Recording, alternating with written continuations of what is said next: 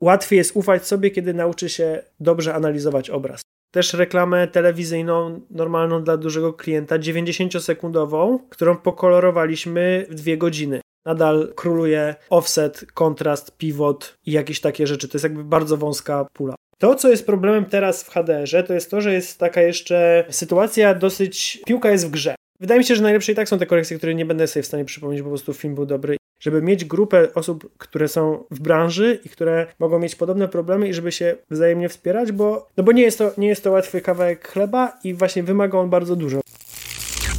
I now render this final solution. No, that's not what you want to do, but that's just the way that it is. Cześć wszystkim, słuchacie podcastu Live After Render. Nazywam się Jewgen, na co dzień jestem montażystą we wrocławskim ASF Studio, a w międzyczasie próbuję siebie w świecie VFX i grafiki komputerowej. A ja nazywam się Piotrek i również zajmuję się montażem wideo, motion grafiką, jak i VFX-ami. W podcaście rozmawiamy na różne tematy dotyczące pracy w postprodukcji wideo, o montażu i programach, ale też o teorii, własnych projektach i doświadczeniu. Razem próbujemy bardziej zagłębić się w świat wizualnych efektów i 3D, zrozumieć dlaczego warto poszerzać w tym swoją wiedzę i jakie są perspektywy rozwoju. Zapraszamy też różne osoby z branży. Porozmawiamy o tym, jak zaczynali swoją pracę w produkcji i postprodukcji wideo, czym się inspirują i jakie pokonują wyzwania. A do tego, jak głosi nazwa podcastu, nie zabraknie również rozmów na inne życiowe tematy, czyli jak spędzamy czas wolny, czym się zająć dopóki trwa render i co zrobić, kiedy już się skończył. Mamy nadzieję, że podcast będzie ciekawy jak dla już pracujących w branży, tak i dla tych, którzy dopiero na początku swojej ścieżki twórczej. Podcast można znaleźć na Spotify, Apple i Google Podcast oraz na YouTubie na kanale Live After Render. Dołączajcie do nas i zaczynamy! Witajcie! Kontynuujemy rozmowę z Szymonem, kolorystą ze studia Lunapark. Jeżeli nie słuchaliście poprzedniego odcinka, to bardzo polecamy nadrobić, a my tym razem wracamy, aby dowiedzieć się, czym jest ACES, ile trwa korekcja kolorów w reklamie i filmie, jak kolorysta współpracuje z innymi dziełami i jak właściwie stosować luty. Szymon również podzieli się kilkoma cennymi poradami dla początkujących. No to co? Zapraszamy do przesłuchania. Okej, okay, ja właśnie chciałem zapytać u ciebie też odnośnie tego luta, które, luty, które są narzucane właśnie na planie, często mhm. też no może nie często, ale przygotowywane jakby pod, pod projekt, albo czy zdarzy się ci pracować w takim jakby, z takim sposobem podejścia, że na przykład jeszcze wcześniej w trybie preprodukcyjnym e, jest przygotowywany jaki look, gdzie mniej więcej już wiemy jak będzie wyglądać, czy przynajmniej już mieć jakiś taki charakter tego koloru? E, często jest tak, że na przykład są luty, które operatorzy lubią, i to są często luty do ich projektów fabularnych sprzed lat. Mhm. Przed kilku lat. Czyli na przykład, jeżeli często przychodzi taki jeden z operatorów, większość reklam, które kręci na tej samej kamerze, kręci korzystając z luta, który używał do serialu, który robił. Lub inny operator do fabuły, którą robił. I właściwie, jeżeli korzysta z tej kamery, to będzie prawie zawsze ten sam lut, bo on był co prawda zrobiony do jakiegoś projektu, ale pewne cechy tego, czyli pewnie jak zawęża spektrum kolorów, tak, czy jak rozdysponowuje pewnie nasycenia, czy jaka jest krzywa kontrastu głównie, tak, lub jak jest ten lód, to to jakby powoduje, że to są nie tylko cechy, które pasowały do tamtego projektu, ale w ogóle są czymś, co mu się podoba i on albo wie, co ten lód robi jakby z materiałem, czyli na przykład luty, które są bardziej kontrastowe, powodują to i monitorujemy przez lód, który ma dużo więcej kontrastu niż średnia, powoduje, że będziemy świecili na, na planie bardziej miękko i wypełniająco, bo inaczej wszystko się będzie, czyli materiał, jeżeli mamy lód zbyt kontrastowy, zbyt w cudzysłowie oczywiście, to nasz materiał będzie bardzo bezpieczny i równy, bo musieliśmy świecić więcej, żeby to wyrównać. Jeżeli będziemy mieli lód z niskim kontrastem, to prawdopodobnie doprowadzimy, że nasz, nasz negatyw, cyfrowy negatyw, będzie bardziej kontrastowy zbyt kontrastowy, tak? Jakby w tym sensie. Problemem jest też to, że czasem e, ludzie korzystają z jakichś lutów, które nie wiedzą do końca, jakie jest ich pochodzenie, a przede wszystkim, co one do końca robią. I często można się, niestety, ludzie korzystają z lutów, które były zrobione dla innej kamery, bo, co jest istotne, lut ma zawsze jedno wejście i jedno wyjście, czyli on się spodziewa jednej przestrzeni barwnej i gamy po, na wejściu i oddaje tylko jedną przestrzeń barwną i jedną gamę na wyjściu. I zastosowanie luta z Sony Venice na Arialexie może powodować, że to będzie wyglądało w miarę ok, ale może spowodować, że coś się będzie działo dziwnego, a na pewno jest to nieprzewidywalne, bo jakby mamy mismatch na, na wejściu. Na tak? wejściu, tak, tak, tak. Tak, więc, więc jakiś czas temu y, umówiłem się z jednym z operatorów, który korzysta z, z jakiejś szerokiej bazy lutów, które są takimi lutami krążącymi, które nie wiadomo od kogo one są, skąd są, ale dużo osób z nich korzysta. I to jest, więc tak, na, tak naprawdę jakby to przeanalizować, jak muszę, musiałem obejrzeć swój folder z lutami takimi, które są podpięte do projektów. Możliwe, że to jest 10 lutów, które krąży y, w cudzysłowie po mieście i wszyscy Aha. korzystają z tych samych 10 lutów w sumie. Ale y, sprawdziliśmy, co te luty tak naprawdę robią, bo zrobiliśmy testy kamerowe na różnych poziomach ekspozycji i sprawdzaliśmy, jak bardzo te luty zmieniają ekspozycję, co moim zdaniem jest rzeczą niebezpieczną, a na pewno jest niebezpieczną, kiedy nie wiemy, co ten lód robi z tą ekspozycją. Mm. No tak. Bo dobrze jest mieć lód, który jest trochę zbyt kontrastowy i trochę, który obniża ekspozycję, bo prawdopodobnie troszeczkę nagramy wszystko jaśniej i wypełnimy lepiej światło, czy będzie mniej, mniej interesujący, mniej charakterny, ale bardziej bezpieczny negatyw. Ale co jeśli lód podnosi ekspozycję? Bo to też jest możliwe no wtedy prawdopodobnie nie doświetlimy negatywu, jeżeli monitorujemy przez ten lód, bo nam się będzie wydawało, że już jest dobrze, ale nie jest dobrze dlatego, że jest wystarczająca ilość światła na planie, tylko jest dobrze, bo pewna transformacja powoduje, że nam podnosi jasność. Okay, tak? Okay. Taką, czy, czy jakby ważne jest, żeby wiedzieć, co luty robią i skąd pochodzą, tak? To jest jak jak z narkotykami. To trzeba jakby mieć bezpieczne źródło do wszystkiego. Chyba przesadziłem teraz z narkotykami, ale ze, ze wszystkim. Ważne mieć dobrego dealera, tak. Dokładnie, że jakby takiego zaufanego po prostu. Chodzi o zaufanie. Postprodukcji jest jak... Chodzi o zaufanie, no. po prostu. Więc, e, więc trzeba mieć zaufane źródło e, lutów i po prostu wiedzieć skąd one pochodzą i jakie będą efekty tych lutów. No, tak, tak w skrócie. Tak jest z tym.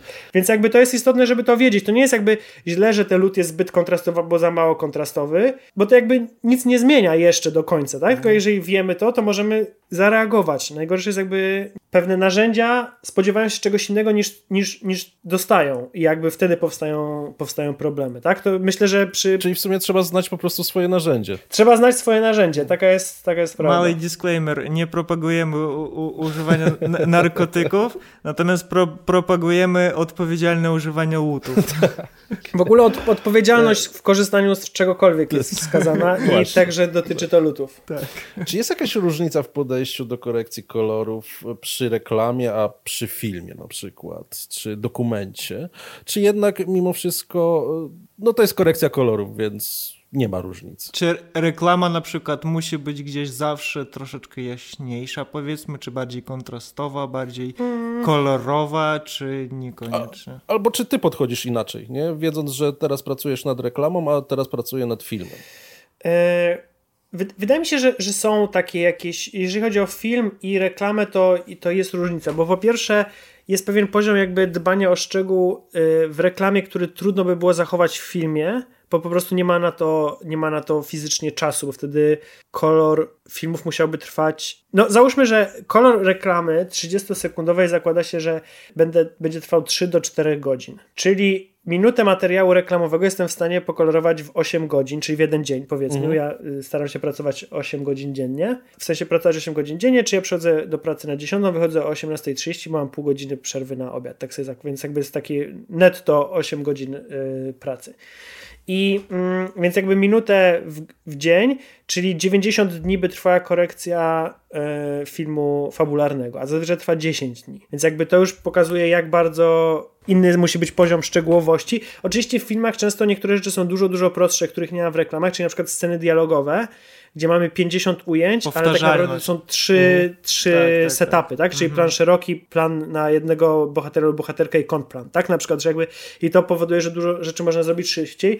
Poza tym w filmach, szczególnie patrząc może jak to się odbywa w filmach na rynku zachodnim jakimś, albo, albo wschodnim, albo na większych rynkach, e, bardziej do, z jakąś taką większą kulturą pracy, jest ta, ten, tak, tak zwana instytucja tego show lat, tak? Czyli lutu, który jest jakby dla dla danego programu czy dla danego filmu stworzony, on jest jakby jest dużo jakby więcej czasu poświęcony na, w preprodukcji, żeby stworzyć ten lód, ponieważ też na przykład w systemie amerykańskim wcale nie ma pewności, że operatorka lub operator będzie na korekcji.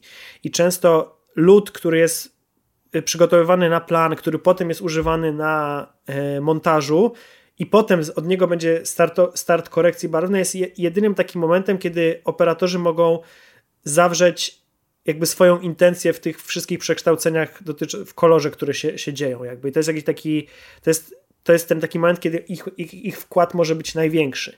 No ale, więc jakby to jest, pod względem operatora to tak wygląda, ale też jakby trzeba wtedy pamiętać, że przez ileś tygodni ludzie oglądając wszystkie pliki na montażu będą się przyzwyczajali do jednego luku, więc prawdopodobnie korekcja barwna potem tego filmu będzie niewiele różniła się od offline'u. Mhm. Z jednej strony jakby to jest kolejna rzecz, która się wydaje, że może być praca przy, przy filmie może być jeszcze mniej jakby wymagająca lub mniej kreatywna, albo ta dynamika jest inna, bo więcej jakby tej, tej pracy twórczej jest włożonej na początku, żeby stworzyć tego luta, a mniej później podczas już takiej korekcji, kiedy tego luta stosujemy, jakby różne rzeczy inne wyrównujemy, czy trochę zmieniamy, ale już jakby w ramach pewnego języka, czy, czy pewnego kodu wizualnego, który jest, jest ustalony.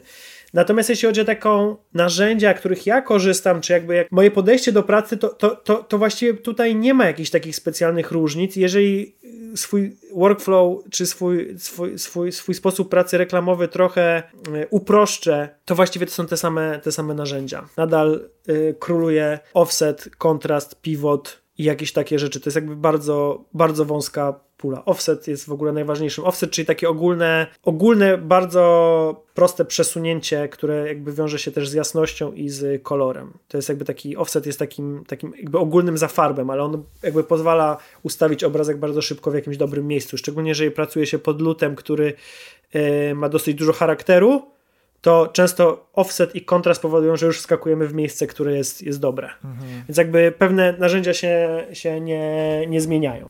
To jest jakby skalowalne w pewien sposób. Znaczy, a przynajmniej ja się staram pracować w sposób, który jest skalowalny. Ja też mam dosyć stałą strukturę nodów, jakby pewne, pewne rzeczy się staram powtarzać, potem jak się łapię na tym, że za długo tak pracuję i powstają trochę takie same korekcje, to coś zaczyna modyfikować, ale pewne układy są takie same, bo, bo wierzę jakby w to, że jest jakby taka siła, że jest trochę zaplanowane miejsca na jakieś, y, na jakieś czynności i są już nody do tego przypisane, a poza tym, kiedy odpalam jakiś projekt po kilku miesiącach, to wiem, co robiłem, jakby i wiem, gdzie iść i, i no łatwo coś poprawić, czas, więc... Czas jakby organizacji pracy i czas ogólnie jakby... Tak, jakby ja po prostu też, też jak, jak się ma taką strukturę i ma się tak ustawiony program, żeby on za każdym razem na tym samym nodzie lądował, jak zmieniamy ujęcia, to można iść i po prostu robić następne ujęcie, poprawiać następne ujęcie, bo zawsze jesteśmy w dobrym miejscu w tej całej strukturze, tak? Jakby można sobie takie rzeczy y, jakoś organizować i ja nie jestem w stanie zrobić bardzo dużo ujęć y, dziennie, ale, ale dzięki temu jestem na pewno w stanie jakoś pracować bardziej efekt, efektywnie. Tak wspominając o, o, o tym czasie, bo trochę tak powiedziałeś w sumie mniej więcej ile zajmuje, powiedziałeś, że około 4 godzin, tak? Korekcja. 30-sekundowego 30, 30 sekundowego.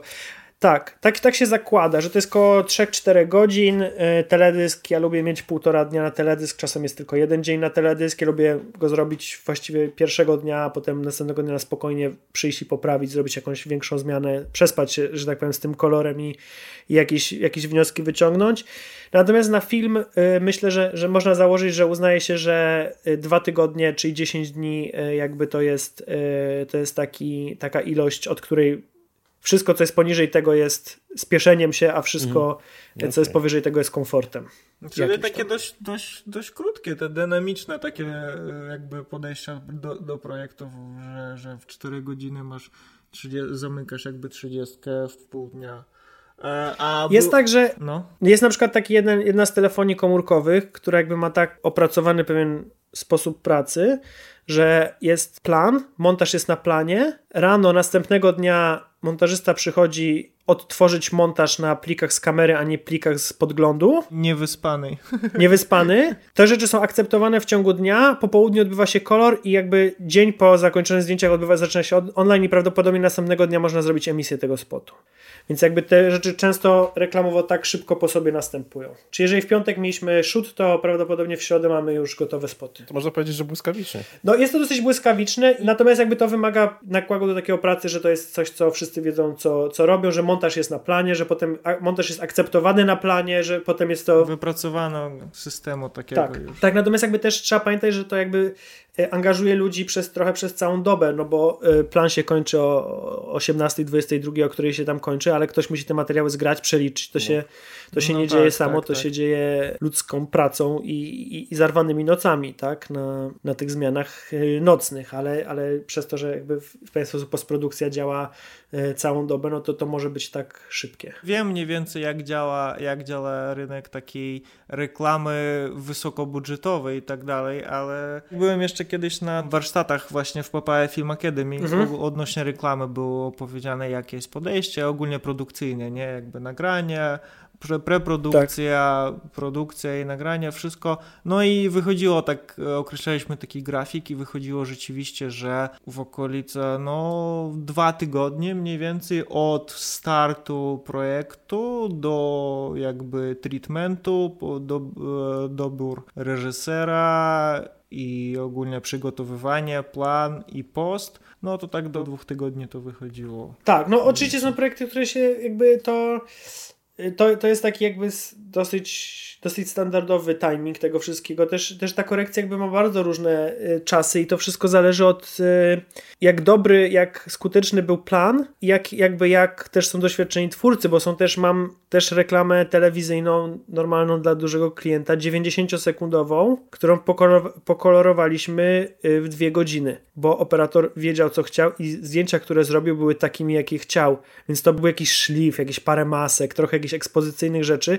ale po dwóch godzinach nie mieliśmy co robić, a mieliśmy na na przykład półtora dnia zaplanowane, czy, czy coś takiego, ale to po prostu, bo operator wiedział, czego chce i wiedział, po co to robimy i jakie to ma być i, i, takie, i on to takie zrobił, tak? Jakby, więc jakby to jest ten jeden taki z tych przyjemnych... case. To, to jest jakiś takich przyjemnych projektów, gdzie, gdzie, gdzie jest jakaś idea i jakby to bez jakichś większych zawirowań i turbulencji, krok po kroku jest rozwijane i dopracowywane i to jest jakby efekt tej dobrej pracy w preprodukcji jest taki, że postprodukcja jest krótka, tak? Jeżeli, tak, tak, tak, jeżeli wszędzie jest chaos i nie wiadomo co robić i nie ma decyzyjności albo ludzie nie chcą podjąć tej decyzji, albo się czegoś boją, albo, albo są jakieś tutaj różne tarcia i różne siły trzeba uwzględnić, to prawdopodobnie wszystko będzie trwało dłużej, a prawdopodobnie obiektywnie ten produkt, który powstanie, będzie miał mniej charakteru. Nie wiem, czy będzie gorszy, czy będzie brzydszy, czy coś takiego, ale będzie taki mniej zdecydowany. Ja, ja lubię rzeczy, które są zdecydowane, bo moim zdaniem to też jakby świadczy o jakoś tam o jakości, czyli że jest jakby, że jest jakby egzekucja czegoś bez, bez strachu, że nie, nie, nie strach decyduje o tym, jakie coś jest i, i, jakby takie bezpieczne granie, tylko jest jakiś pomysł i go robimy i, i takie to ma być. No Konkret, no, konkrety decyzja Konkret. rozlecenia. Tak. tak. No właśnie, już też troszeczkę o tym wcześniej powiedziałeś, ale jak wygląda współpraca e, kolorysty z reżyserem, operatorem, montażystą, z działem CG? W ogóle istnieje czy nie? Czy to po prostu przychodzi hmm. do ciebie i czy operator na przykład się z tobą e, wcześniej kontaktuje odnośnie korekcji kolorów, czy, czy nie? Kontakt jest czasem, jak, jak jest ktoś, kogo z nami mamy jakąś relację i po prostu ta osoba na przykład wie też, że na przykład nie będzie mogła być od samego początku i wtedy dzwoni wcześniej na czym jej zależy, co, co, co, jak, jaki to powinno być, jaki to powinno mieć charakter i w jakiś spróbuję to jakoś opisać, żebym, żebym ja mógł się jakoś zainspirować tym. Natomiast przebieg takiej sesji jest, jest, y, jest taki, że, że powiedzmy rytm jest często taki, że przychodzi y, operatorka lub operator y, lub z reżyserką lub reżyserem albo naraz, albo najpierw, najpierw autorka lub autor zdjęć i jakby jest taka rozmowa, która ma powiedzmy często trochę bardziej techniczny niż filozoficzny charakter. E, potem, e, potem, kiedy jest e, już reżyserka lub reżyser, to wtedy bardziej jest ta rozmowa jest bardziej, bardziej jakieś nastroje, jakimś charakterze, jakieś mm. trudne do opisania technicznym językiem, jakieś po, sposoby postrzegania tego, jakieś, jakie to powinno być. Potem przychodzi agencja, która ma już jakiś trochę jakiś konkret, jakiś już klient coś tam do ucha szeptał, są jakieś informacje, jakieś rzeczy powinno być i wtedy jakby zaczyna się trochę praca z agencją, a trochę jakby twórcy bronią przed agencją swojej wizji, jakby opowiadają, dlaczego ona jest dobra, co im się podoba, co zostało zrobione, co zostało zmienione. Wtedy agencja albo coś od siebie dodaje, albo z tym idzie i często jakby kończy się na tym, że jest właśnie agencja i te pliki są potem wysyłane do klienta. Jeżeli klient musi zaakceptować, to jest to wysyłane do, do klienta w trakcie sesji, żeby jeszcze był czas na jakieś poprawki i wtedy agencja jakby potem, agencja przejmuje tą pałeczkę i ona broni przed klientem tej wizji, opowiada co jest... Yy, dlaczego tak jest, y, dlaczego zapadły takie decyzje, co im się w tym podoba, jakby i, i próbuje przekonać albo po prostu o tym opowiedzieć, może bardziej nawet niż. I, i potem najwyżej są jakieś, jakieś poprawki, czyli jakby najpierw zaczynamy od twórców, potem przechodzimy od agencji, która reprezentuje klienta i często jest też ludzie z agencji są autorami scenariuszy albo skryptu, jakby, jakby tej idei tego, e, tego spotu, a, a jakby egzekucją zajmują się twórcy, a potem jakby pojawia się klient e, lub czasem klient się w ogóle nie pojawia, bo mm, kolor nie jest interesujący albo nie jest do końca w stanie ocenić koloru i lepiej wtedy jest ten plik wysłać albo później, albo po jakimś online, albo z dodanymi jakimiś rzeczami, których się spodziewa, albo albo takie albo, już bliżej, się... bliżej, bliżej k całości, tak? Już,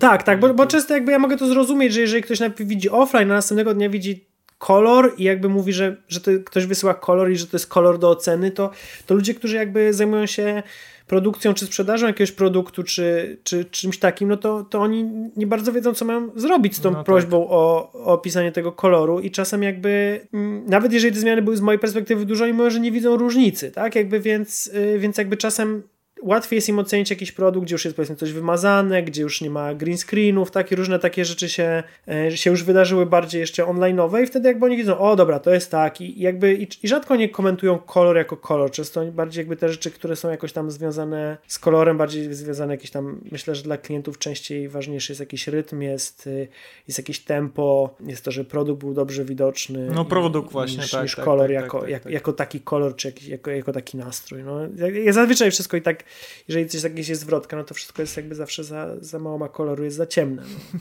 Tak, tak, tak to klienci widzą. Klienci woleliby, żeby było, żeby było jasne. Ja też jakoś to, to rozumiem, ale też są są klienci, którzy absolutnie się zdają na agencję i ich zdanie na ten temat i jakby wychodzą z założenia, że agencja jest po to, żeby im doradzić jak najlepiej i, i doradzają jak najlepiej do budowania długoterminowego sposobu komunikowania o, o tej marce. A, a czasem właśnie ten proces postprodukcji jest też tak skomplikowany i tak jakby y, wyspecjalizowany, że osobą klientom i czasem też agencjom bardzo trudno jest to wszystko oceniać na tych kolejnych etapach w jakiś taki e, detaliczny sposób. Tak? Oni często potrafią powiedzieć bardziej ogólnie, czy to jest no tak. dobre, czy niedobre. No jakby, jakby ktoś mnie nagle kazał coś robić w zupełnie innej branży, to prawdopodobnie nie byłbym w stanie powiedzieć nic specjalnie wnoszącego do, do jakiejś rozmowy. No. Więc myślę, że to jest bardzo naturalne i po to są te agencje, żeby, żeby dbać o, o interesy klienta, będąc bardziej biegłymi w, w tych strefie filmów reklamowych. A, współ, e, a montażyści kontaktują się też z tą, albo ty z montażystami montażystami, jeśli chodzi o korekcję? Mm, ja mam dosyć ograniczony kontakt z montażystami, bo też y, mam ten komfort, że y, ja nie jestem odpowiedzialny za konformingi i wszystkie takie rzeczy, tylko mm, moi koledzy mi bardzo w tym pomagają, więc oni częściej się kontaktują z montażystami, ponieważ czasem są jakieś takie wątpliwości, jak coś przygotować, albo jakieś takie małe pytania. Generalnie za ten, na wszystkie pytania powinna odpowiadać specyfikacja, która jest e, przygotowywana przez nas i która leży na każdym biurku w montażowni i jakby tam wszystkie rzeczy są wymienione, jak powinny zostać przygotowane. Natomiast są czasem sytuacje, że faktycznie warto jest coś przegadać, albo coś zrobić inaczej, albo coś trzeba stestować, albo są jakieś takie sytuacje, że, że na przykład operator jest dostępny tylko rano, ale kolor będzie po południu, więc jakiś wariant montażu, czy jakiś, jakiś working progress tego montażu ja dostaję wcześniej lub coś jest przygotowywane i wtedy ja już siadam z operatorem, coś wybieram i wtedy na przykład z montażystą warto się skontaktować, które ujęcia mi powinien dać, że on się będzie wtedy pytał, czy tylko chce, które raczej zostaną, czy wszystko. No jakby jest jakieś takie pole do komunikacji. Mm. Natomiast jak w każdej dobrze naoliwionej maszynie, teoretycznie to się powinno działać y, bez słów i bez komunikacji. Czyli jakby w sensie te zasady są tak jasne i tak standardowe, że dobry projekt to jest też taki, w którym nie trzeba nic mówić właściwie. I te procedury są, myślę, które my mamy, są bardzo podobne do procedur, które są w innych studiach postprodukcyjnych. Jest to taki, powiedziałbym, światowy standard. Tu nie ma jakichś zaskoczeń. A w czym, e, w czym robicie montaż w studiu? Każda montażownia jest y, przygotowana do, y, do pracy w Avidzie i w Premierze. Okej, okay, Avid Premiere. Były jakieś e, projekty montowane także w Resolve, natomiast to są jakieś takie bardzo wyjątkowe sytuacje. To się zupełnie sprawdza, tylko po prostu montażyści jeszcze to nie jest taki powszechny program. Może też nie ma potrzeby do końca, żeby on tak jakby działał. Myślę, że premiery i Avid są takimi e, standardami. Przez lata był to Avid Premier od kilku lat jakby coraz, coraz bardziej zdobywa jakieś tutaj trochę więcej tego ciasta dla siebie, ale, e, ale Avid nadal jest takim bardzo dominującym. Szczęśliwie, szczęśliwie przeliczając pliki proxy, można je, można je przeliczyć jako tak samo jak do Avida i Premier je y, bez problemu importuje i można na nich pracować, więc też nie, niezależnie jaka zostanie podejmie decyzja, właściwie w każdym momencie mm. można zmienić program do montażu, bo, bo, bo pliki proxy są takie same. Nutką uniwersalności. Tak. No a co, e, a co z CG? Ciekawi mnie ten moment podejścia do, do koloru, jakby ty dostajesz już powiedzmy gotowy shot po, już po kompo i tak dalej, to znaczy na początku jeszcze umówiliśmy to, że kolor to już jest prawie tak takim końcowym jakby etapem, ale dostajesz jakby gotowe ujęcie jeżeli jest na przykład dużo e, grafiki komputerowej, dużo dodatków mhm. i tak dalej, czy jest czymś, to się różni, podejście techniczne? Luna Park pracuje raczej w trybie, i, i większość, wydaje mi się, studiów reklamowych y, pracuje w trybie offline grading online, czyli y, my przygotowujemy plejty, tak naprawdę kolorujemy plejty, które potem są y, kąpione na online, czyli ja rzadko mam dostęp do wszystkich materiałów kom, kom, grafiki komputerowej i często jakby zmeczowanie tego jest po stronie online'owca, dodanie tych rzeczy. Więc jakby ja na przykład jak, y, jak macie takie klasyczne ujęcie, że ktoś y, na telefonie przegląda ofertę no, czegoś, no, no, tak? No. To ja prawdopodobnie wy, będę tylko miał dostęp do, do ujęcia kamerowego z y, green screenem albo gray screenem, nazwijmy. Ekranem jakimś takim podstawionym. Tak, tak ekranem z, trak, z trackerami. I ja sobie mogę na brudno wyciąć to i wiem, że zazwyczaj to będzie strona internetowa, więc będzie biała, więc ja sobie podkładam pod to biały solid, żeby zobaczyć mniej więcej jaka będzie tego jasność i tak dalej. Ale ja rzadko będę miał to połączone. Jeśli chodzi o filmy fabularne i seriale, to, to jakby ten proces y, o, o, online'owy, tak? Czyli jakby dodawania, jeżeli dla słuchaczy nie, niezaznajomionych z tą terminologią, czyli online'owy, czyli to, co ja rozumiem przez eliminowanie green screenów z ujęć i umiejscowianie tego, co było nagrane na green screenie na jakimś tle, wymazywanie elementów niepotrzebnych w kadrze, dodawanie elementów y, do kadru, których tam nigdy nie było, wszystkie tego typu y, zmiany. Więc y, w filmach i w serialach często, szczególnie tych na streamingi, jakby ten timing jest ustawiony inaczej, jest offline. Pierwszych odcinków wtedy już jak ten są skończone, zaczynają się online, potem jest korekcja, jest, więc jakby często się wtedy dostaje już jakby pliki posiadające te same metadane, ale ze zmienionym obrazem już one są na, powiedzmy skąpione, tak? Czy już jakby te wszystkie elementy zarejestrowane i, i, i sztucznie wytworzone przez komputery zostały zintegrowane. I wtedy w takim przypadku ja często to, to jak mam doświadczenie z filmami animowanymi, które realizujemy jako reklamę dla um, jednego z producentów leków. I jakby tam te całe filmy są animowane, i wtedy ja po prostu dostaję ujęcia po kompo, plus często dostaję, mogę poprosić o maski na różne mm -hmm. rzeczy. Mhm. Próbowaliśmy to z, pracę taką z XR-ami i z jakimiś takimi wielowarstwowymi XR-ami z maskami na różne rzeczy zaszytymi w XR-ach. Natomiast najszybciej to działa wtedy, kiedy ja dostaję po prostu maski jako, jako tej samej długości ujęcia, czarno-białe po prostu z, ze, zwykłą, ze zwykłą jakby alfą. I ja wtedy mogę sobie w łatwy sposób jakby wpinać i, i z nich korzystać, więc jeżeli to jest powiedzmy postać na tle, no to mogę mieć ten na całą postać, mogę mieć na, całą, na samą skórę. No manipulacje o, o osobnych elementów są. Tak. tak, potem mogę połączyć sobie dwie maski, czyli coś, żeby wyeliminować. No, jakby jest jakby dostęp do tego na zewnątrz i wewnątrz maski, i mogę też te maski łączyć i tak dalej. Więc jakby wtedy, i wtedy właściwie, jeżeli mam czas i mogę to wszystko przejrzeć, to mogę zgłosić wcześniej, które maski potrzebuję, bo, bo jeżeli są elementy i tak sztucznie wytworzone, to, to przygotowanie takiej maski jest, jest proste.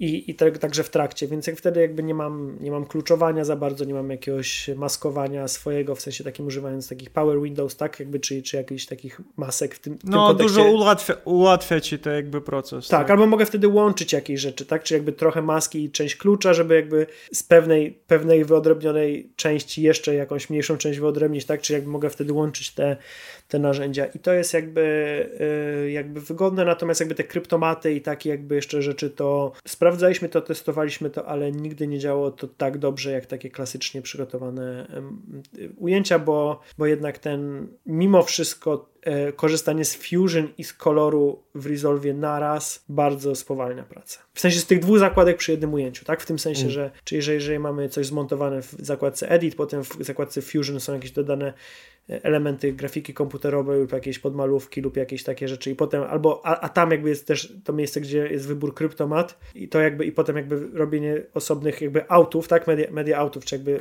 wysyłanie tego sygnału w ten sposób powoduje, że jest to wolniejsze niż zrobienie oddzielnych plików i dodanie ich w zakładce kolor po prostu jako, jako okay, nowych chodzi, chodzi o takie jakby workflow pracy. Tak, no natomiast jakby są też sytuacje, kiedy, y, kiedy, kiedy fajnie jest pogadać z ludźmi z, y, z 3D czy z online'u, y, szczególnie jeśli, jeśli pracujemy w ACES, lub jeśli pracujemy w jakichś systemach, które są e, hybrydowe i gdzie ASYS jest tylko jego elementem e, i to są jakieś różne takie sytuacje.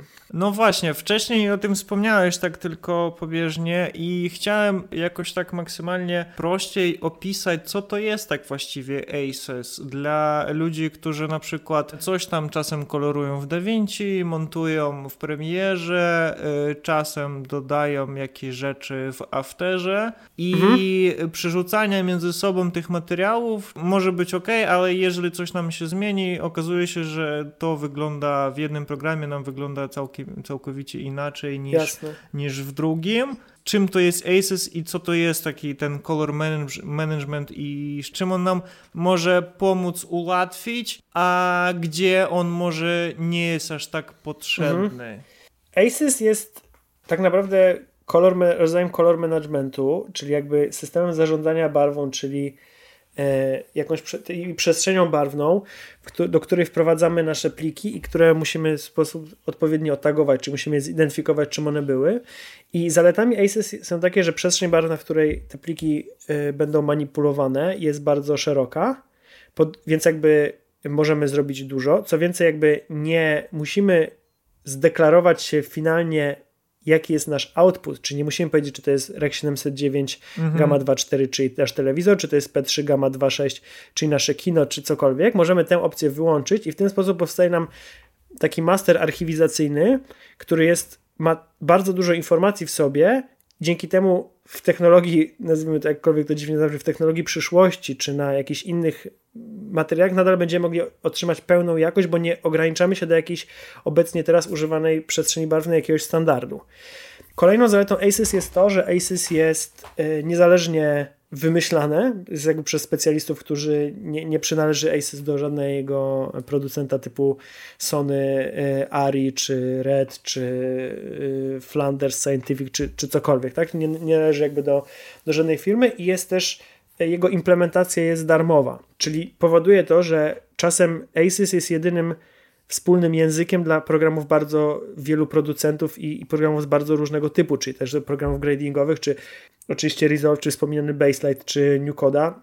To są programy, które spokojnie mogą pracować w ASYS, czy wspomniany Nuke, Nuke e, przykład, Flame, tak. czy, czy, czy, czy After po jakichś adaptacjach też są programami, które są w stanie pracować w ASYS, czyli jesteśmy w stanie wymieniać się plikami między e, różnymi systemami i różnymi departamentami w ramach tej całej postprodukcji, wiedząc jakie to są pliki, każdy jest w stanie dobrze zinterpretować i mamy jakiś wspólny język do rozmawiania o czymś. A dodatkowo właśnie te pliki są bardzo wysokiej jakości, bardzo niskiej kompresji, więc y, są w pewien sposób to jakby przyszłościowe, więc jak, jakby nie, te, ta, te, te wymiany są bezstratne, jakoś można by było powiedzieć, a jakby pliki, które powstaną, jeżeli je w odpowiedni sposób wyeksportujemy, to no możemy, będziemy mogli je za, za kilkanaście lat y, odtworzyć i będziemy mogli je przystosować do technologii wyświetlania, jaka będzie wtedy aktualna. Czy jakby nie będziemy tracić, e, otwierając nasze mastery po, po latach. Taka dość uniwersalna przestrzeń, taka barwowa, do której wprowadzamy, po prostu mówimy jej, z czego, skąd to jest ten materiał, z jakiej kamery. Tak. I Dokładnie ona tak. to nam interpretuje i z tego możemy wypluć. Tak, tak, tak. tak. Jakby bardzo jest prosty, jakby tak jak każdy właściwie kolor management, tak ASUS ma jakby takie same dwie rzeczy, o których warto wiedzieć i to samo dotyczy lutów i znowu to jest rozmowa o tym, żebyśmy nieważne co jest, nie, nie zawsze jedno jest lepsze od drugiego, ważne, żeby wiedzieć co jest czym. ACES i jak każdy kolor management potrzebuje wiedzieć co do naszego projektu wchodzi. Co do niego wchodzi. Tak. I na czym to wyświetlamy w tej mm. chwili. Więc żebyśmy wiedzieli, że my pracując na tym materiale, jesteśmy go. W... Ja teraz trochę to upraszczam, ale jakby do, do, tego to się sprowadza. Czyli jakby wiemy, że dostaliśmy A, jedno zdjęcie y, z Google'a, czyli będzie sRGB, i wkładamy to, mamy jeden jakiś liniowy eksport y, z 3D, a wkładamy to na ujęcie z ARI z ARIA Alexy, tak? Czyli wiedząc jakby odpowiednio otagowujemy, co wchodzi, wchodzi to nam do jednej przestrzeni barwnej, y, która jest bardzo duża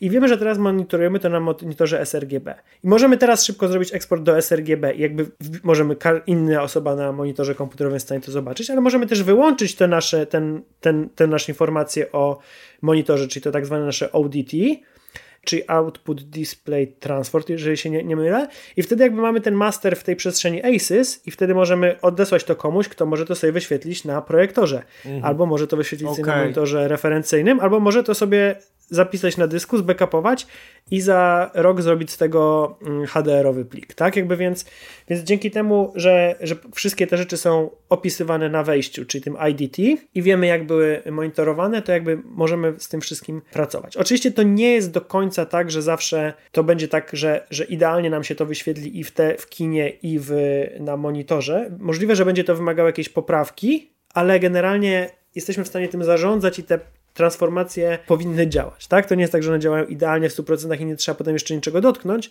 no choćby dlatego, że y, jeżeli zmieniamy sposób wyświetlania z monitora LCD, który jest emituje światło na rzutnik i ekran kinowy, który odbija światło, to wiadomo, że wrażenie tego samego obrazu będzie trochę inne, więc już choćby z tego powodu będziemy chcieli zrobić jakąś małą poprawkę, na przykład, żeby to się wydawało bardziej gęste, albo żeby miało więcej kontrastu, albo mniej kontrastu, albo trochę docisnąć czernie, więc coś i tak trzeba będzie zrobić, choćby dlatego, że jakby zmieniamy technologię wyświetlania, ale generalnie większość pracy będzie już zaraz wykonana. Czyli jakby robimy taki idealny teoretycznie rozwiązanie. Aces ma jakby swoje wady, ale no, to są dosyć wady poważne. Część z nich możliwe, że nigdy nie będzie dobrze y, zaadresowana. Tak jakby nie, znaczy nie zostanie to naprawione w żaden sposób. Natomiast jakby jest to najlepszy sposób wymiany danych między różnymi y, systemami i między różnymi departamentami. Na pewno podam linka w opisie. Dopowiem się do Twojego bloga, w którym jest właśnie szczególnie do jednego artykułu, który nazywa się chyba tam ACES 101, w którym właśnie to jest bardzo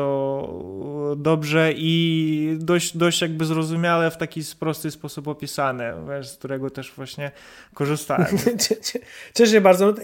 Właśnie ACES, tylko jeszcze no dodam, że ACES Teoretycznie są jest dużo tych skrótów, jest IDT, ODT, RRT, RRT, czyli jakby ta transformacja, która się jeszcze jedna dokonuje, jest ACES, CC, CCT, CG, tak, tak. AP1. Jest jakby dużo, dużo skrótów, które mogą być takie bardzo na początku wydawać, że to jest super skomplikowane, a w tym artykule chciałem po prostu napisać, że dobra, to jest tego dużo, można o tym sobie poczytać, jest to fajne, natomiast może nie musisz pierwszego dnia tego wszystkiego wiedzieć. Pierwszego dnia ustaw to na wejściu, to na wyjściu i, i ty już jesteś w ACES. Nie musisz się zastanawiać. Jeżeli ci się spodoba, jeżeli narzędzia działają w fajny sposób, jeżeli myślisz, że ma to jakiś sens, wtedy można zacząć dalej się doszkalać, tak? Czy jakby zwiększać swoją wiedzę, ale ten próg wejścia, który na początku wydaje się taki bardzo wysoki, bo jest się otoczony mnóstwem y, trzyliterowych skrótów albo czteroliterowych tak. skrótów, no nagle się okazuje, że jak się zrozumie, że musimy coś zidentyfikować na początku i wiedzieć, gdzie to wyświetlamy, to właściwie mamy już tak, załatwione tak, i możemy tak. działać, a potem możemy jakby całą tę filozofię poznać. Ja tylko chciałem jeszcze dodać, że polecamy całego bloga, nie tylko ten jeden artykuł. Tak, tak, tak. Są fajne rzeczy opisane,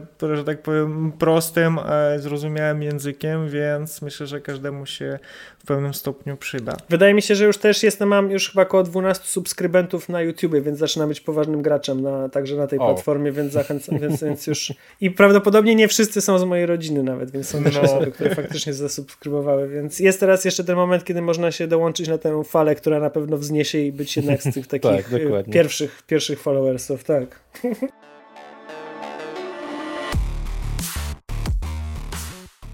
kończąc nasz wątek jakby takich technicznych rzeczy odnośnie tej przyszłości, jak gdzieś tam wspomniałeś odnośnie tego HDR, czyli High Dynamic Range. Mhm. Wszędzie jest jakby dość, dość szeroko promowane i że te wszystkie nowe telewizory mają ten HDR i też jak mówiłeś, że te iPad, iPady są fajne, wiem, że mają te nowsze szczególnie i że niby telefony mają nasz HDR, ale tak naprawdę co, co to jest? Mógłbyś to wytłumaczyć? Wytłumaczyć, bo naprawdę jestem tego ciekaw jakby w taki samy prosty sposób, jak to powiedziałeś z Asus.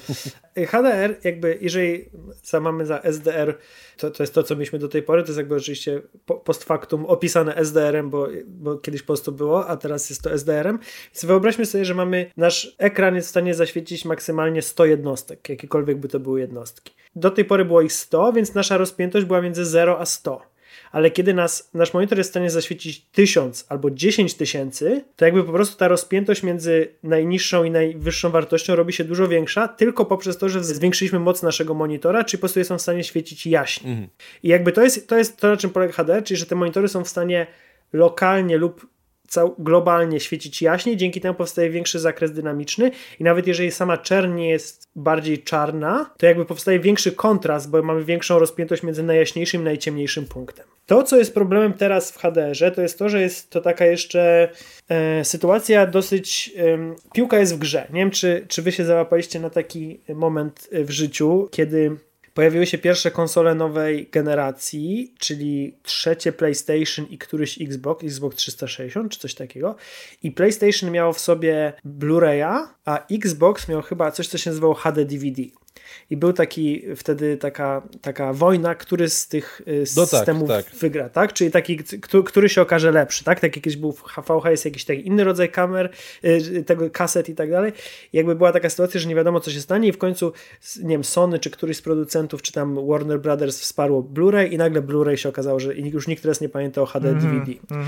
Więc nie wiem, czy do końca tak będzie teraz z licznymi standardami, które są w HDR-ze, bo jakby te standardy może trochę mają inne, inne jakby powody, dla których one istnieją, są trochę inne dla treści streamingowych, trochę inne dla treści broadcastowych, czyli telewizyjnych, kiedy trzeba wymyślić standard, w którym jednocześnie możemy puścić i SDR i HDR, tak, no bo jeżeli jesteśmy w stanie, bo, bo, bo jakby emitujemy jeden sygnał, więc musimy móc puszczać i takie rzeczy, albo dostosowywać bezproblemowo starą treść SDR-ową do wyemitowania w HDR-ze, a nie treść przystosowaną do HDR-u bezpośrednio.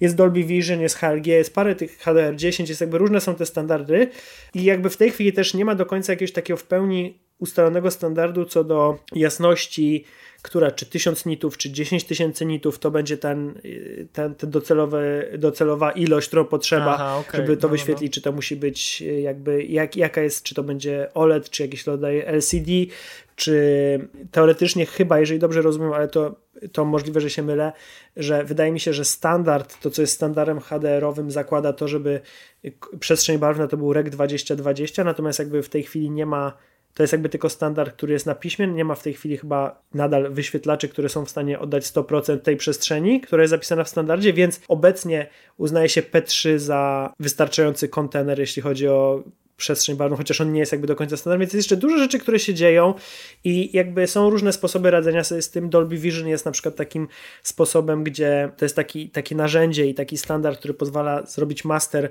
powiedzmy na 1000 nitów naszego filmu, a potem z niego powstają takie pasy na 500 nitów, na nie wiem, 600 nitów, nie, nie wiem do końca na ile i wtedy nasz dostawca tego streama komunikuje się z naszym telewizorem i mówi, hej, co ty jesteś w stanie wyświetlić? No mówi, no pff, maksymalnie 500. Stary, nie dam, dam rady. radę 500. A moi dam 500. No moi dobra, to ja ci podsyłam, podsyłam ci taką wersję tego streamu, która najlepiej wygląda na 500. Okay. Tak? Ale ktoś ma 1000, to dostanie inny stream. Mm. Tak? Jakby inne metadane będą dla tego streamu. Więc jakby to jest teoretycznie jeden stream, który ma jakby trim pasy są zrobione na poziomie metadanych, jakby i różnych takich zmian, natomiast jakby ktoś dostanie, w pewien sposób ktoś będzie oglądał coś innego, bo dostanie syg sygnał przystosowany do innego wyświetlacza, tak? Jakby, więc jakby tu się jeszcze dużo dzieje i, i, i właśnie Stosunkowo prosto jest też zrobić dobrej jakości wyświetlacz HDR-owy, który ma 5 czy 6 czy 7 cali, tyle ile mają telefony komórkowe. Gorzej jest przy y, monitorach, które mają 30 cali lub więcej, tak? A więc dlatego też w ogóle to, co się nazywa jakby takie masteringowe monitory HDR-owe, które, które na przykład Dolby Vision często dla, dla, w systemie certyfikacji są uznawane za, za odpowiednie, mają maksymalnie 32 cale i tak są kosmicznie drogie, bo po prostu trudno jest zrobić tej, tak jako, tej jakości tak duży panel, tak? bo dużo łatwiej jest jakby ekonomicznie i technologicznie łatwiej jest zrobić te, te mniejsze panele, czy wycinać z dużego panelu dużo małych paneli, niż zrobić jeden duży panel, tak jakby go, go zostawić. Więc, e, więc to jest jakby technologia, która wydaje mi się, że e, wygląda ok. Mi się to bardziej podoba i uważam, że to jest dużo lepszy lepszą nowością, czy lepszą, lepszą gałęzią rozwoju niż było 3D, e, szczególnie to 3D w okularach, w telewizorach i wszystkie rzeczy z tym związane, te stereoskopowe.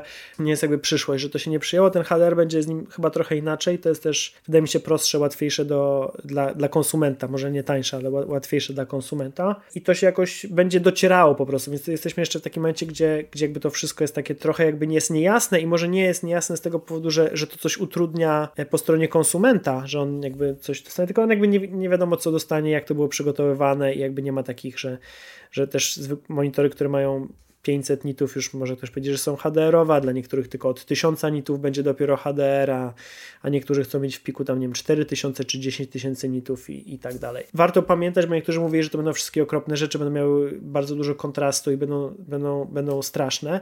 I jakby oczywiście można zrobić rzeczy, które są paskudne, ale tak samo można zrobić rzeczy, które są paskudne w HDR-ze. Jedyne, co dla twórców się zmienia, to to, że nasz ten kontener, czy to nasz, nasza piaskownica jest dużo większa, tak? Co nie znaczy, że nie możemy się bawić tylko w lewym rogu tej piaskownicy, ignorując y, trzy pozostałe ćwiartki, tak? Jakby nie ma, nie ma problemu i tak samo gdzieś jest jakiś taki materiał na, na Vimeo i nie pamiętam do końca jaka to była wartość, ale y, Mindhunter, jeżeli się nie mylę, też był przygotowywany w HDR-ze i z tego całego kontenera oni sobie zrobili twardy, twardy clipping na 250 czy 200 czy 300 nitach, czyli tylko sygnał, który był dwa razy jaśniejszy niż zwykły SDR, bo oni stwierdzili, że dla tego serialu w ogóle nie ma potrzeby, ważne, żeby tam czasem coś się zaświeciło mocniej, ale jakby wykorzystali tylko jakąś małą część tego, co ten standard oferuje, ale to nie znaczy, że coś jest nie tak ze standardem albo z tym jednym filmem, tak? To jest jakby po prostu wykorzystanie, to jest kolejne, kolejne narzędzie i kolejna jakaś technologia, ta wydaje się, że jest e, lepsza niż, niż poprzednia, poprzednia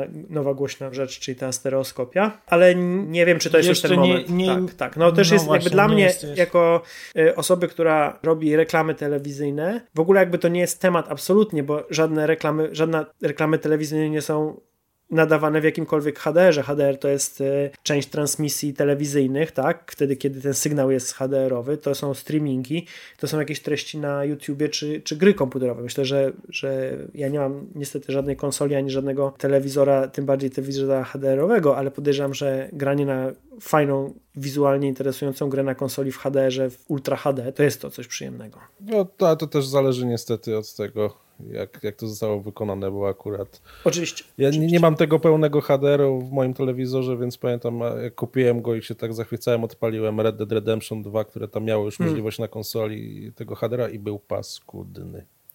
Ale już inne gry mm, odpalone wyglądały zupełnie lepiej, ładniej, lepiej hmm. faktycznie te, te, te, okay. te kontrasty były lepsze. No to, to, też zależy od tego, jak się, jak, tak jak wspomniałeś, jak się wykorzysta tak. tą technologię. No i też, czy, bo podejrzewam, że Red Dead Redemption to jest gra już kilkuletnia, mm, jeżeli dobrze też, no. pamiętam. No. Myślę, że ten HDR to też już była rzecz, która jakby, ta gra nie, nie, nie była masterowana do tego HDR-u, że tak powiem, tak? To, to jakby jest coś, co do, do czego tak. zostało przystosowane prawdopodobnie, a nie z myślą, o czym zostało zrobione, więc też podejrzewam, że, że, że to jest jakiś pewnie kompromis. To pamiętam, wiesz, w ogóle były całe tutoriale na necie, jak przygotować w ogóle, jak ustawić telewizor, kontrasty na nim i tak dalej, żeby to dobrze wyglądało, a i tak wszystkie kolory mhm. zostały wypłaszczone kompletnie. Hmm. No właśnie, no więc sytuacja jest bardzo dynamiczna, też jakieś te, były jakieś problemy z dostawą paneli, te wszystkie rzeczy niekonsumenckie, hmm. to, to jakoś stanęły na wiele, na wiele miesięcy i były jakieś, jakieś problemy z dostawami, więc no tu, tu jeszcze jest jakby nie ma, nie, nie, nie wiadomo kto to wygra i jak to, to wszystko będzie za kilka lat wyglądało, natomiast y, może to być coś wizualnie atrakcyjnego.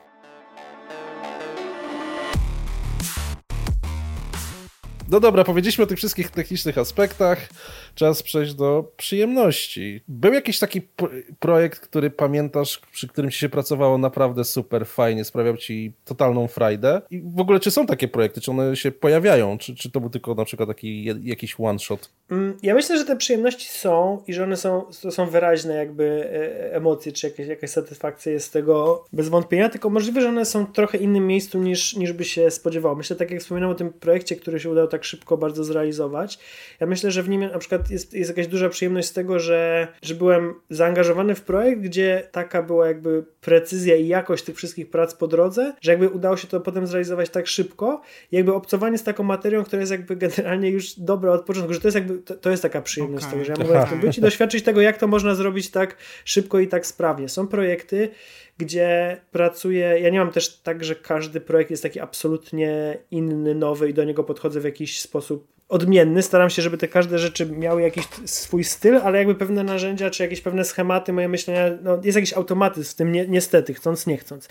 I lubię te projekty, gdzie ktoś mnie tak absolutnie wybija z mojego sposobu myślenia, mając jakieś bardzo konkretne prośby albo proponując jakiś look, którego się nie spodziewałem, że ja muszę się jakby zresetować swoje myślenie o tym i jakby zrobić coś w inny sposób niż bym niż bym to zrobił normalnie, gdyby nikt nie przed i będę musiał coś przygotować sam jako swoją pierwszą wersję. I to jest przyjemna rzecz, że jak się jest wybitym z jakiegoś takiego, z jakiegoś swojego takiego normalnego rytmu. Przyjemne są też te projekty, kiedy ktoś prosi, żeby ten look, który robimy był trochę bardziej, miał większy pazur, albo był trochę bardziej agresywny, albo był trochę za mocny, tak? Żeby zrobić coś tak mm. trochę bardziej przeciągnąć to, żeby gdzieś tę granicę trochę przesunąć, że, że to są takie przyjemności, a ostatni chyba typ przyjemności to są takie, które mają jakąś taką satysfakcję albo płynącą z tego właśnie, o, o, czym trochę zaczęliśmy tę rozmowę, czyli z tego bycia tą położną i z takiego, tego, że mam wrażenie, że film, który że ludzie, z którymi pracowałem przez jakiś czas, są szczęśliwi czy zadowoleni z tego, że ich film wygląda lepiej niż wyglądał na offline i że jakby on mm. jest jakby, że jest jakaś taka satysfakcja z tego, że to się jakby dochodzi do, że to wygląda dobrze, że to jest, że to jest ładne, że to nabrało jakiegoś charakteru, który oni chcą. Nawet jak, jak tak naprawdę te zmiany były nieduże, albo, ale że oni są tacy zadowoleni. Po prostu jest jakby jakaś taka przyjemność bycia z ludźmi, którzy są zadowoleni z tego, co wspólnie zrobiliśmy i tym samym też jakby trochę z mojej pracy i to jest po prostu tak przyjemne. A też są przyjemne takie projekty, to się często zdarza zdarza przy jakichś projektach, znaczy mi, mi się zdarza, bo to też jakby pewnie trochę zależy od jakichś tam decyzji, które podejmuję wspólnie z, z szefową studia i producentami, czyli satysfakcja z projektów y, dokumentalnych, tego jaki one mają jakby, to co one mówią o świecie, to co one chcą powiedzieć o świecie, czy jaki jest jakby, jaki głos zabierają w jakiejś sprawie, albo że, że w ogóle o czymś mówią, albo o czym mówią. I to jest jakby satysfakcja, że mogę uczestniczyć w tym na przykład coś, co, co światopoglądowo jest mi bliskie i że mogę coś jakby w ten sposób z czymś takim pracować i pomóc jakiemuś projektowi. Więc to jest taka też jakby... Co w jakiś sposób jakby... w, tobie, w tobie też się odzywa jakoś i, i w, tym, tak, w tym bierzesz tak, udział tak, jakby. Okay. Tak, tak, na przykład jest taki projekt zeszłoroczny albo sprzed dwóch lat, chyba sprzed dwóch lat, y, film dokumentalny o młodzieży zaangażowanej w walkę z y, ociepleniem klimatu i katastrofą klimatyczną. Jakby jest taki rejestracją tego, jak nastoletni ludzie, którzy idą dopiero na studiach, jak bardzo oni się angażują jakby w ich życiu. I to jest jakby temat, który jakby jest mi bardzo łatwo i wejść w coś takiego i to są jakieś te rzeczy dla mnie, które są, zaprzątają niestety moje myślenie, ale, ale więc jakby to są jakieś takie na przykład tematy, gdzie, gdzie jakby mam po prostu satysfakcję z tego, że mogłem przy czymś, co ja uważam, że jest ważne i wartościowe, że ja mogłem po prostu przy tym uczestniczyć. Więc ta satysfakcja z tego typu, jakby to, że dzisiaj byłem na przykład, dzisiaj wróciłem z pracy i dzisiaj byłem zadowolony z jakichś rzeczy, które zrobiłem w pracy, takich, że te luki mi się udały, że coś dzisiaj był taki twórczo na przykład niezły dzień. Mam te, też jakąś rzeczywiście satysfakcję z takiej pracy, z tego wytwórstwa swojego, tak? Czy z jakiejś kreatywności, czy przejawów tej kreatywności, czy, czy jakieś tam, że, że, mogę coś zrobić od siebie, ale to, to, jest, to jest trochę bardziej ulotne i to też jakby rzadziej się trochę zdarzy, no bo moja praca jest po to, żeby inni byli zadowoleni, a nie żebym ja był zadowolony, więc, więc po prostu ja może czerpię trochę z innych, z innych rzeczy i a ja po prostu też lubię tę postprodukcję, naprawdę, naprawdę lubię postprodukcję jako, jako całość i i obcowanie z tą materią mnie po prostu cieszy. I rozmawianie dzisiaj przy obiedzie z kolegą niukowcem, co zrobić, jak mam takie jedno ujęcie, które może ja zaatakuję w innym dokumencie, że muszę wymazać nazwę firmy piwa, bo w filmie jest ujęcie, że ktoś pije piwo i akurat widać tak, mhm. że wi wiadomo, jest jasne jak jest. Zaawansowane klinapy. Tak, i że jak on by to zrobił w niuku, to jaki byłby ten, że to byłby taki jakiś tam e, note, który się nazywa narzędzie, który się nazywa InPaint, który jakby bierze, wyznaczamy maskę i z granicy tej maski, z tego co zrozumiałem, do środka wylewa kolor, który jest na granicy, tak? Więc jakby jeżeli napis był na jakimś tle, to prawdopodobnie wleje kolor tego tła mm. w to miejsce, gdzie był ten napis. I, no i ja takie rzeczy po prostu lubię. Może, może powinienem mieć jakieś lepsze pasje. takie tam przy obiedzie trochę klinapu. Dokładnie, trochę klinapów przy obiedzie. To też jest nasza pasja, nie? Dlatego rozmawiamy o tym po godzinach. No właśnie. Po renderze. Tak. Słuchaj, to teraz jeszcze, jeszcze w ogóle bardziej lightowo. Masz jakiś ulubiony swój film, albo masz jakiś film, który zwrócił twoją uwagę z powodu na kolor? Tak, żeby nie poszerzając na całe, na stulecie, na przykład z ostatnich jakichś tam dwóch, trzech lat, powiedzmy, czy tam roku mm, nawet. Ja w ogóle lubię starsze filmy. Są jakby, ja mam taką cechę, którą bardzo lubię w sobie. Ja mam takie, to, będzie takim totalnie naiwnym widzem i włączam filmy, ja nigdy nie wiem, co się w filmach stanie, jakby taki jest na przykład moja dziewczyna jest dużo lepsza w tym analizowaniu tych wszystkich rzeczy jakby scenariuszowych i tak dalej. Ona jakby, mm. dla niej są pewne rzeczy oczywiste, co dla mnie są jakieś super zaskoczeniem. Ja też mam taką dużą łatwość wchodzenia w film i dopóki fabuła mnie trzyma, to jakby te rzeczy są trochę dla mnie przezroczyste i łatwiej mi jest zainteresować się kolorem filmu, jak go widzę na stop klatkach na jakichś portalach, czy na Instagramie, mm. czy czymś takim, niż, niż oglądając film. Chyba, że te filmy są, trochę coś tam siada i ja wtedy zaczynam się nad takimi rzeczami zastanawiać i jeżeli film jest w miarę spoko, to jeszcze jakby się zastanawiam, dalej oglądam i może jeszcze sportem złapię i, i, i polecę z tą fabułą, albo po prostu zaczynam się nad tym zastanawiać i go wyłączam, bo, e, bo, bo, bo nie. I to, co mi się przychodzi do głowy, to, to ostatnio po raz kolejny y, nowe dla mnie filmy y, oglądałem Tonego Scotta i jakby jestem olbrzymim fanem tego jego filmów, bo one są takie bardzo wyraźne wizualnie. Tam jest dużo różnych zabiegów filmowych zrobionych. Może to nie jest jakieś szczególnie wysublimowane, ale to jest coś bardzo bardzo ciekawego. To są rzeczy, które jakby oglądam, nie wiem czy tak bym robił, nie wiem czy, ale to, to jakoś zwraca, zwraca moją uwagę.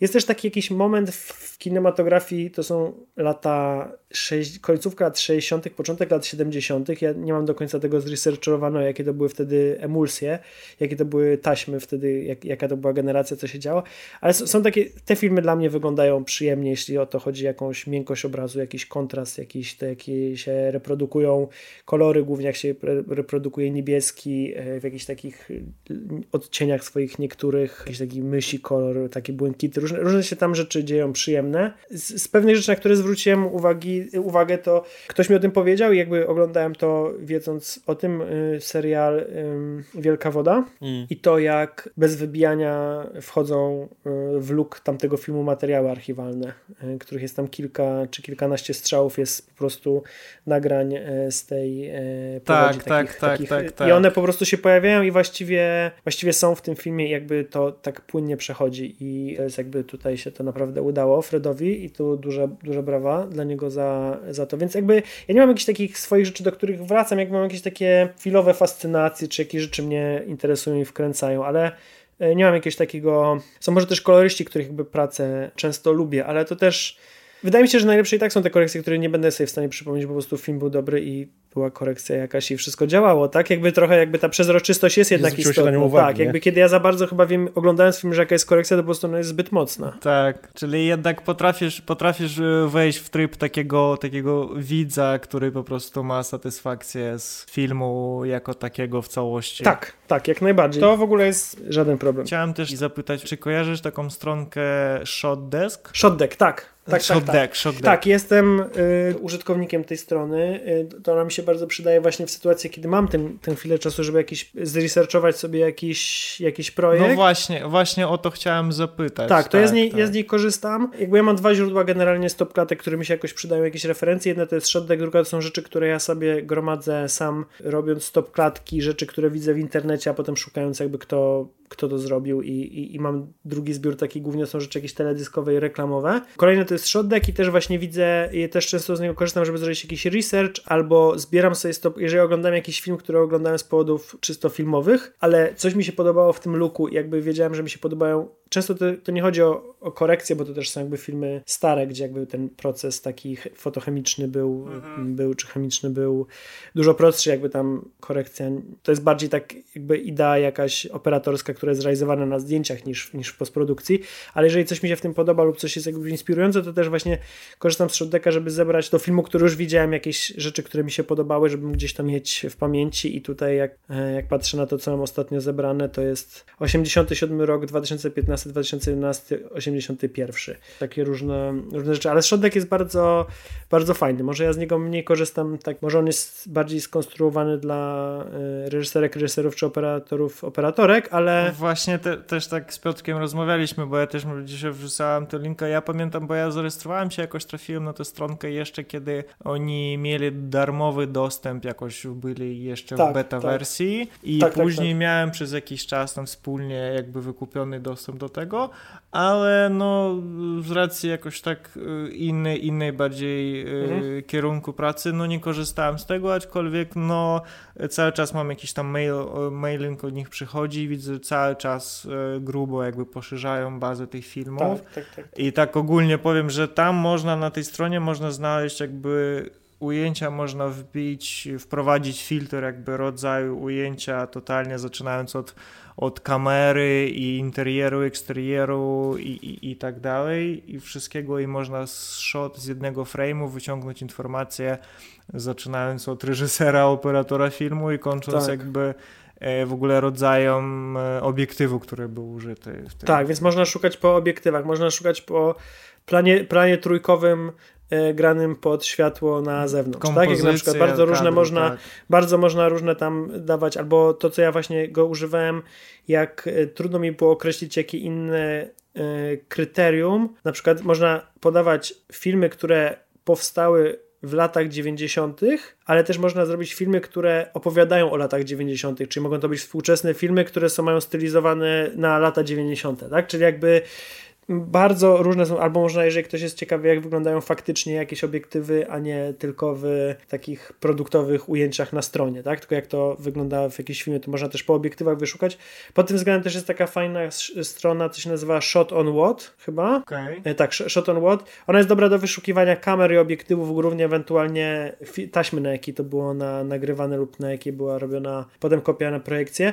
W każdym razie Shot on, Shot on What jest też pod tym względem dobry, więc, więc dla wszystkich, co, co ich interesują y, obiektywy, to, to to jest y, dobra strona. I ShotDeck jest super. Y, tak, teraz jest już jakaś tam subskrypcja na to, ale może są jakieś darmowe triale czy coś, żeby ktoś mógł to zobaczyć. Na pewno to to, co można o tym powiedzieć, to, że, że nie jest to produkt, który jest jakoś powstał i został porzucony, tylko, tylko jest stale uaktualniany. A jeszcze tak o tej inspiracji. Masz jakieś takie swoje ewentualnie źródła bardziej, nie wiem, tradycyjne, że na przykład lubisz sobie wybrać się do jakiejś galerii sztuki, muzeum, czy poprzywijać katalog jakichś średniowiecznych e, malarzy, mhm.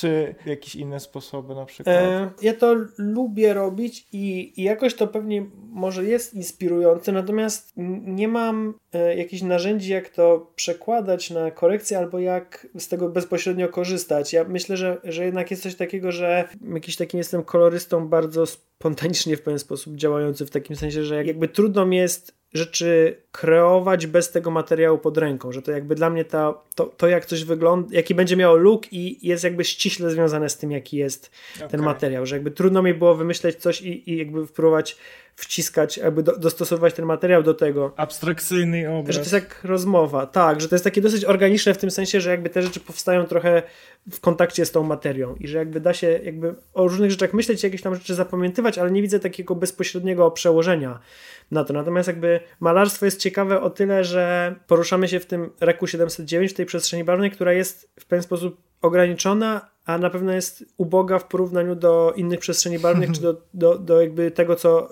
co dają farby i malarstwo, tak? Jakby w ogóle ten inny sposób łączenia kolorów i, i tego, jak one działają, więc oglądanie malarstwa jest o tyle przyjemne, że jakby nagle okazuje, że są jakieś kolory, które się jakoś tak naturalnie nie wytwarzają, albo w ogóle ma się kontakt z czymś, że no też nasze filmy są zależne od materiałów i kostiumu, który jest teraz. Jeżeli w designie, czy, czy w HM-ie, czy w Zarze, tak, czy w Ikei nie będzie rzeczy ciemnomiętowych, no to one się nigdy nie zreprodukują w ten sposób, jakby nie będzie tych przedmiotów i jakby trochę się czasem zapomina o tym, jak bardzo to, jakim jesteśmy technologią wytwarzania i tym, czym jesteśmy otoczeni, to te rzeczy będą na ekranie, tak, a jakby wtedy, mm. jakby te, po pierwsze były inne możliwości technologiczne w osiąganiu jakichś barw, tak, jakby myślę, że też inne rzeczy były wartościowe, inne się chciało umieszczać na obrazach, inne rzeczy były inaczej reprodukowane i to jest ciekawe, bo masz jakby dostęp z inną rzeczywistością, jakby inny, innymi przedmiotami i, i pod tym względem to jest ciekawe. Już oczywiście filmy stare z lat y, 60. czy 70. to dają, no bo ten, ten design sprzed 50 czy 60 lat też już był na tyle inny i jakby inne były trendy, inne były mody, czy, czy jaka inna była technologia wytwarzania tych wszystkich rzeczy, więc już jakby to trochę jest inne, pomijając to, że ten negatyw się jakby inaczej zachowywał, inaczej rzeczy mógł rejestrować, nie mógł i tak dalej. Te stop klatki, które ja sobie zapisuję, to one też są raczej, one często służą mi jako takie narzędzie, że je mam na tablecie i jak mam jakiś problem albo się chcę zainspirować, to sobie wtedy je wszystkie przeglądam i patrzę, czy coś mi się spodoba, albo nagle się okaże, że trochę to jest po to, żeby na przykład się zdać sobie sprawę, że kurczę, jednak jest mało koloru w tym, co zrobiłem, że jest mało saturacji, tak? Że jakby tak mało jest intensywności, że, że jest taki mało mięsisty ten kolor. Że złapać ogólną ideę. Tak, żeby jakby tak się, lubię z tego korzystać i lubię to mieć, mieć pod ręką, ale, ale jednak ja lubię o tym myśleć, nie wiem, czy to jest prawda, że mam jakiś jednak taki szacunek mimo wszystko do tego, tej pracy, która była wykonana w preprodukcji, w produkcji jakby i to to jak to wygląda, to ktoś tak chciał, żeby to wyglądało i żeby nie zmieniać tego jakoś szczególnie, no bo ja jestem tylko małym trybem na końcu całego procesu i dlaczego mam coś wywracać do góry nogami, więc jakby staram się iść z tym, co, co jest. Może, może wtedy ma to pewnie jakieś wady, jakieś zalety takie podejście, natomiast jakby ja tak, tak działam, tak lubię, lubię działać. Słuchaj, no to już, już pra, prawie na zakończenie. Poza postprodukcją masz jeszcze jakieś hobby? Jak spędzasz wolny czas, żeby się zrelaksować? Oprócz niuka. No tłukę tutoriale z niuka generalnie i oglądam wszystko o baselite. Słuchajcie, no jakby to, to jest temat, który jest pro, prosty, ale nie jest łatwy, w tym sensie, że ta postprodukcja jest istotna, w ogóle filmy są istotne, jakby tutaj też domowo-rodzinnie jest to e, rodzinny biznes, e, filmy. Te rzeczy po pracy to są trochę związane z pracą i, i, i nie jest łatwo. Nie mam, nie, mam, nie, ma, nie mam jakiejś pasji, która by była z zupełnie innego, zupełnie innego porządku. Mam różne fascynacje, które się pojawiają od czasu do czasu i, i wtedy jakby coś mnie trochę zajmuje, ale to wszystko czasem wraca do tych filmów, więc nie jest łatwo mieć taki dla mnie taki relaks i, i, i czas wolny nie jest, y, nie, nie jest tak, że zawsze mam pomysł, jak go dobrze wykorzystać, więc nie jest to prosty temat, ale wiemy, że jest to bardzo, bardzo ważne i żeby jednak starać się resetować. Y, posiadanie psa bardzo ułatwia życie, bo niezależnie co ja sobie myślę o różnych rzeczach i jak bardzo chciałbym jeszcze ten tutorial obejrzeć, to trzeba na ten spacer iść i, i dzięki temu, że mam blisko park koło siebie, w lepszych tygodniach codziennie, w gorszych kilka razy w tygodniu jestem rano w parku z psem i, i, i to jest dobry początek dnia. Lubię się wybrać y, do lasu, lubię się wybrać na jakąś pieszą wycieczkę, lubię jeździć samochodem bez celu. Y, przemieszczanie się, wszystkiego typu y, takie rzeczy są, są dla mnie fajne i tak się jakoś staram, staram sobie z tym radzić. Też wydaje mi się, że, że właśnie jakoś dobry jest jakiś sposób na zarządzanie stresem w, w sytuacjach okołopracowych, czyli jakieś wszystkie, jeżeli ktoś lubi się porozciągać, lubi jogę, lubi pomedytować, mhm. skorzystać z pomocy y, terapeutek i terapeutów, to są wszystko dobre rzeczy, bo trzeba o siebie mm, dbać, bo ta branża jest super pasjonująca. Myślę, że to jest nasza błogosławieństwo, nasza zmora, że rzeczy, które mhm. lubimy są naszą pracą, bo, bo dzięki temu się w tej robocie nie nudzimy, ale trudno jest z tej roboty wyjść, a branża, pewnie są, y, na pewno są gorsze branże, a natomiast ta też nie jest pozbawiona wad. Jest tu trochę presji, jest tu trochę tarć, jest tu trochę wymuszania, jest tu budżety duże rzeczy dyktują. Nie, nie jest łatwo, jest jakby ta, ten, ten rynek się powiększył, jeśli chodzi o dostępność y, osób zajmujących się postprodukcją, a wcale się nie powiększał, jeśli chodzi o produkcje, które posiadają duże budżety pozwalające się dużym studiom utrzymać, więc jakby nie jest, mm, na rynku nie jest, y, nie jest lekko, więc jakby tutaj już jest taka y, brudny boks, można powiedzieć, i uderzenia, ugryzienie w ucho i też to jest moim zdaniem ważny element tego wolnego czasu, żeby próbować po prostu, nawet jeżeli nie ma jakiegoś bardzo konkretnego hobby, to trochę się z tym wyluzować, pójść pograć w piłkę, pójść pobiegać, pójść się przejść, Dokładnie. pójść z psem i trochę posłać muzyki. Właśnie wydaje mi się, że w ogóle to jest fajny klucz dla osób, które by czegoś szukały. To są wszystkie rzeczy muzyczne, żeby trochę to, co może nie, nie pogadaliśmy o tym a propos montażu, ale tego, że to, co lubiłem w montażu, to jest ry rytm i wszystkie rzeczy związane z rytmem. Natomiast w pracy bardzo się czułem zmęczony po pracy, często, bo nie dość, że musiałem wzrokowo coś oceniać, to cały czas jeszcze było JKL, JKL, mhm. przewinianie, taki dźwięk, który jest cały czas zarwany, nie, niedokończone kwestie, w pół słowa, tak? Dużo tak, takiego tak, chaosu dźwiękowego, który jest w tym, tak? Jakby teraz jest trochę prościej, bo yy, na gradingu sobie puszczam podcast, jak siedzę sam lub muzykę, jak siedzę z kimś i jakby mam pełną kontrolę nad tym, co się dzieje, nad głośnością, nad wszystkimi rzeczami z tą strefą audio, chyba, że dużo ludzi gada za, za plecami, to jest trochę denerwujące, ale bo to jest jeszcze może istotne, cały czas jest ta kanapa i te plecy, bo jakby fizycznie to wygląda tak, że mój pokój wygląda tak, że jest y, przy jednej ścianie powiedzmy blisko stoi monitor, przed tym monitorem jest moje biurko i ja siedzę za tym biurkiem, a za mną jest taki podest, na którym jest kanapa, więc ja jakby często rozmawiam z ludźmi nie widząc ich, to też jest taka dziwna specyfika tej pracy, nie zawsze się, czasem coś robi i się nie odwracam wcale do nich, tylko rozmawiam z nimi, oni mówią do moich pleców, a ja mówię do ściany i się od, odbija w nich. Ale jeszcze wracając do tego, że, a, że, że tego pomysłu, że wydaje mi się, że muzyka jest takim fajnym i ciekawym odskocznią może być i myślę, że sam będę sobie to eksplorował albo słuchania, albo może bym się jakiegoś instrumentu nauczył czy, czy czegoś, bo żeby trochę ten wzrok odciążyć w tym wolnym czasie, żeby trochę y, na inne zmysły prze, przesunąć, y, przesunąć ciężar i dać oczom odpocząć i niech popracują, niech popracują uszy, skoro się mniej w pracy męczą, to może... Albo palce, albo palce, albo na, palce na gitarze. Tak, w, inny, w, w, innym, w innym ruchu albo na, na pianinie, więc myślę, że coś takiego. Zdrowie psychiczne, odpoczynek i rozciąganie. To są ważne rzeczy. Fajnie. To ostatnie, ale bardzo krótkie pytanie. Krótka rada początkującym kolorystom od ciebie. Zanim dam tą ostatnią radę, to jeszcze chciałem nawiązać jeszcze jedną rzecz, do której, której nie powiedziałem a propos. To jest trochę wiąże się z tą, tak naprawdę z tą radą, albo może być i w sumie najważniejszą częścią, bo branża nasza jest, jest wymagająca i jest trudna, bo czy się montuje, czy się robi online, czy się koloruje, mamy dużo wkładu naszego twórczego, nawet jeżeli ustaliśmy, że może nie, trudno by było się nazywać artystą, ale jakby na pewno jest w tym dużo kreacji, dużo twórczości, dużo jakby jakiegoś skupienia i jakiegoś takiego zaangażowania w ten projekt, a, a dodatkowo jest mnóstwo aspektów technicznych czy technologicznych, które trzeba mieć jak nie super obcykane, to przynajmniej mieć dobrze rozpoznane i wiedzieć, jak się w tym poruszać.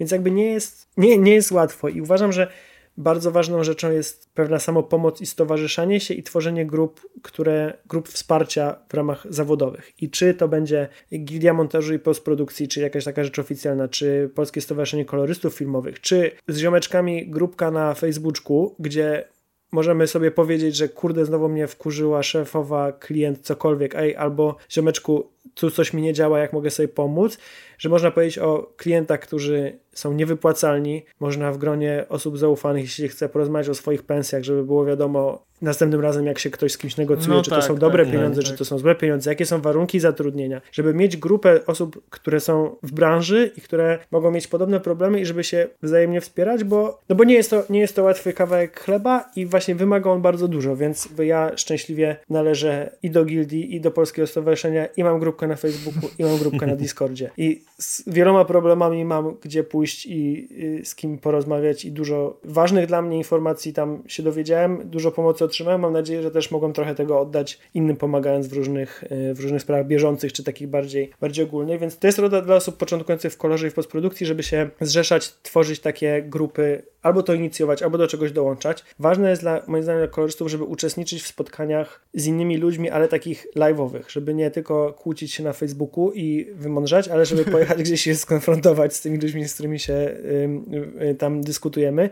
A tak naprawdę to jest Camera Image, jest festiwal w Gdyni, są spotkania z Empty, są różne szkolenia, choćby te w CECie we Wrocławiu, tak? E, jakby jest, żeby spotykać się z ludźmi i spotykać się z nimi na żywo, oferta jest spora, rzeczy wymagające większego czy mniejszego, czy zerowego nakładu finansowego, więc myślę, że, że można sobie spróbować to gdzieś w kalendarzu jakoś poustawiać i zaplanować na to budżet i czas.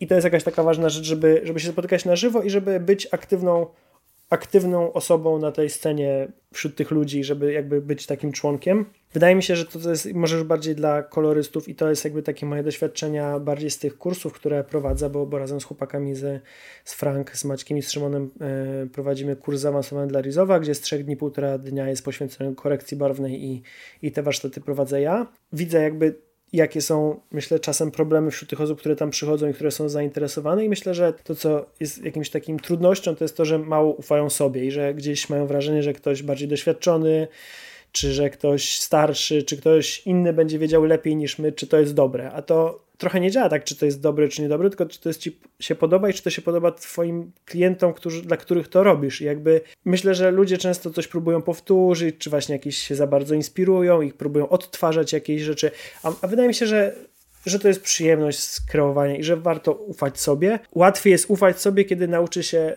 dobrze analizować obraz, czyli oglądać różne rzeczy, czy to będą stopklatki z filmów, czy to będą okładki gazet, czy to będą y, obrazy, czy to będą ilustracje w, w jakichś książkach i zaczyna się zastanawiać, czy to jest nasycony obraz, czy nienasycony, czy ma dużo kontrastu, czy mało kontrastu, czy czernie są pełne, czy niepełne, czy jest duży zakres dynamiczny, czy jest jakaś taka pokazane wiele odcieni szarości, czy ten zakres dynamiczny jest mały, jest tylko czerń, bardzo duży kontrast i potem biel czy te barwy są intensywne, czy mało intensywne, czy jasne, czy ciemne.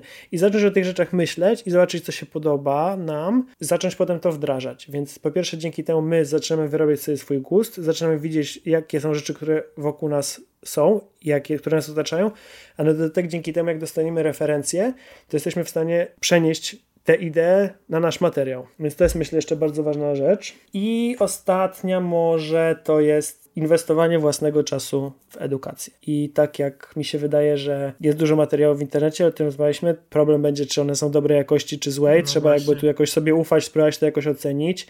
Jest potem trochę rzeczy takich bardziej skrojonych, nie takich przypadkowych. Są te spotkania. Myślę, że do wielu osób jest dużo łatwiej napisać. Istnieje inaczej, istnieje dużo większa szansa, że do kogoś się napisze z branży na Instagramie, że on odpisze niż nie odpisze.